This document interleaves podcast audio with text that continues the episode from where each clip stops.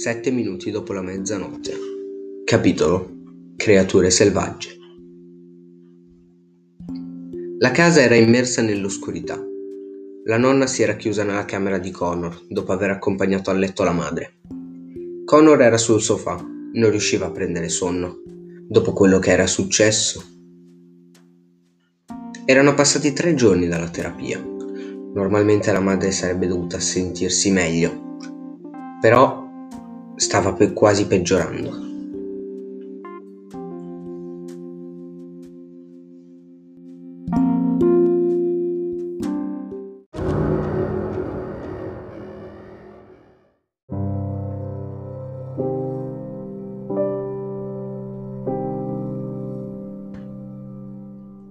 Continuando a cercare di mandare via i brutti pensieri, si deve essere addormentato.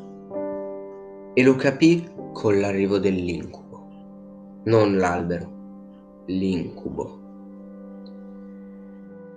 Quello con la caduta, le urla, la sua presa che cedeva e tutto il resto. No! gridò Connor e si risvegliò all'improvviso. No, ripeté ancora più piano. La casa era completamente in silenzio. Erano le 12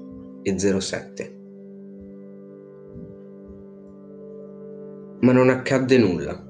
Non sentì chiamare il suo nome e nemmeno lo scricchiolio del legno. Forse quel giorno non sarebbe venuto. Poi andò in cucina, guardò fuori e il mostro gli disse Perché ci hai messo tanto? È ora che ti racconti la prima storia. Connor non l'ascoltava. Si alzò dalla sedia e tornò in cucina. Il mostro domandò: Dove credi di andare? Connor diceva che il mostro non sapeva nulla di lui, non lo conosceva. Il mostro invece ribatteva di sapere tutto di Connor.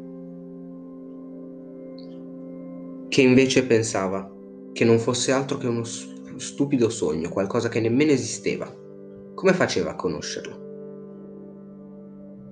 E il mostro rispose, te le sei sognate le bacche sul pavimento di camera tua? Connor disse che erano solo stupide bacche. Non poteva avere paura delle stupide bacche. E gli chiese se non potesse semplicemente lasciarlo stare. Il mostro si chiedeva perché Connor non aveva paura di lui. Connor pensava che era solo un albero, ma il mostro ribatté dicendo che forse aveva cose peggiori di cui, aveva, di cui avere paura. E non era una domanda. Connor disse di aver visto il mostro fuori dalla finestra mentre litigava con la nonna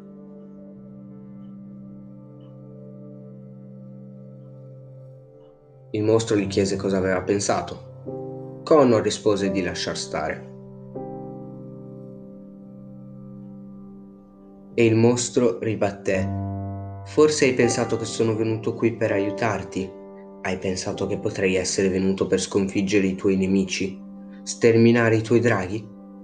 Hai capito che c'era del vero quando ho detto che tu mi hai chiamato e che eri tu la ragione per cui io mi sono alzato a camminare e sono venuto, non è così?